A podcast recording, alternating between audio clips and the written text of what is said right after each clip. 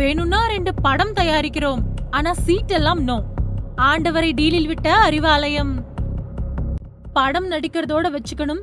தேர்தல்ல சீட் எல்லாம் கேட்டு வரக்கூடாது அப்படின்னு அறிவாலயத்துல இருந்து கிடைச்ச தகவலால அப்செட்ல இருக்காரு கமலஹாசன்.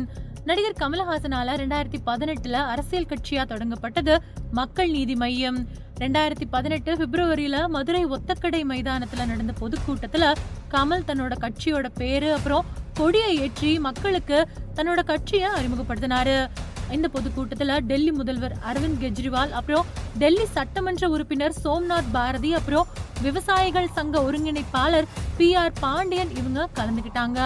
அன்னைக்கு இருந்த இந்த கட்சியோட செயல்பாடுகள் தொடங்கப்பட்ட நிலையில ரெண்டாயிரத்தி பத்தொன்பதாவது வருஷம் நடந்த பொது தேர்தல்ல தன்னோட முதல் போட்டியை சந்திச்சது மக்கள் நீதி மையம். அதுபடி ரெண்டாயிரத்தி பத்தொன்பதாவது வருஷம் நடந்த இந்திய பொது தேர்தலுக்கான தமிழ்நாடு அப்புறம் புதுச்சேரி உள்ளிட்ட நாற்பது தொகுதிகளுக்கு நாற்பது பேர் கொண்ட மக்களை வேட்பாளரா நியமிச்சு அவங்களோட பட்டியல்களையும் வெளியிட்டாரு கமலஹாசன். இருந்தாலும் அந்த தேர்தல் மக்கள் நீதி மையத்துக்கு பின்னடைவை ஏற்படுத்துச்சு. தங்களோட வேட்பாளர்களை நிறுத்தின எல்லா தொகுதிகள்லயும் அவங்களோட டெபாசிட் வாக்குகளை விட ரொம்பவே குறைவாவே இருந்துச்சு. அதுக்கு அடுத்ததா ரெண்டாயிரத்தி இருபத்தி ஒன்னு சட்டமன்ற தேர்தலையும் தங்களோட வேட்பாளர்களை நிறுத்தி தேர்தல்ல களமிறங்கினாரு கமலஹாசன். ஆனா அதுலயும் கடும் தோல்வியை சந்திச்சாரு.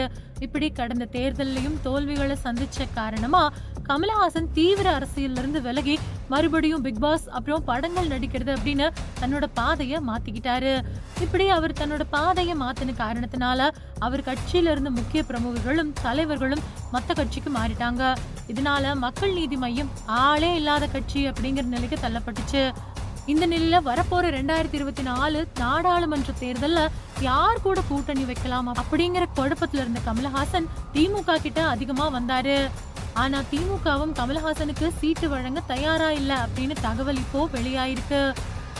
இந்த தகவலை தெரிஞ்சுக்கிட்ட கமலஹாசன் கோவையில மக்கள் நீதி மையத்தோட நாடாளுமன்ற தேர்தல் பத்தி ஆலோசனை கூட்டத்துல கமலஹாசன் இத மனசுல வச்சுக்கிட்டு பேசியிருக்காரு.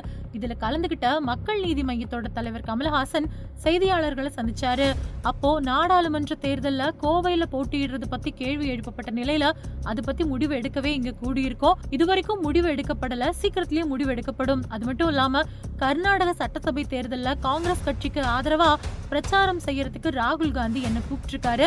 அது பத்தியும் சீக்கிரத்திலேயே முடிவெடுக்கப்படும். அது மட்டும் இல்லாம இந்த கூட்டத்துல பேசி இருக்கிறது எங்களுக்கானது. அதனால என்ன பேசியிருக்கிறோம் அப்படிங்கறது ரகசியம் அப்படின்னும் பதில் கொடுத்திருக்காரு. கடைசியா செய்தியாளர்கள் சட்டமன்ற தேர்தல்ல விட்டதை நாடாளுமன்ற தேர்தலில் பெறறதுக்கு திட்டமா அப்படின்னு கேட்ட கேள்விக்கு இருக்கலாம் அதுவும் நல்ல எண்ணம் தானே அப்படின்னு பதில் கொடுத்திருக்காரு கமல்ஹாசன். ஆனா இதோட பின்னணியில வேற தகவல் வெளிவந்திருக்கு. புகைப்பட கண்காட்சி திமுக விழாக்கள் படம் நடிக்கிறது இந்த மாதிரியான விஷயங்களுக்கு மட்டும் கமலை உபயோகப்படுத்திக்கலாம். தேர்தல் அப்படின்னு வந்தா கமலஹாசனுக்கு கொடுக்கக்கூடிய சீட்டு உபயோகமற்றது அப்படின்னு திமுக முடிவு செஞ்சிட்டதா தகவல்கள் வெளியாகி இருக்கு. இந்த தகவலும் கமலஹாசனுக்கு தெரிய வந்திருக்கிறதால அவர் அப்செட்ல இருக்கிறதா தெரியுது. இந்த அப்செட்டின் காரணமா தான் இப்போ மக்கள் நீதி மையத்தோட நடவடிக்கைகளை வரக்கூடிய தேர்தல் வரையில கொஞ்சம் அதிகப்படுத்தலாம் அப்படின்னு கமலஹாசன் முடிவு பண்ணியிருக்கிறதா தெரியுது.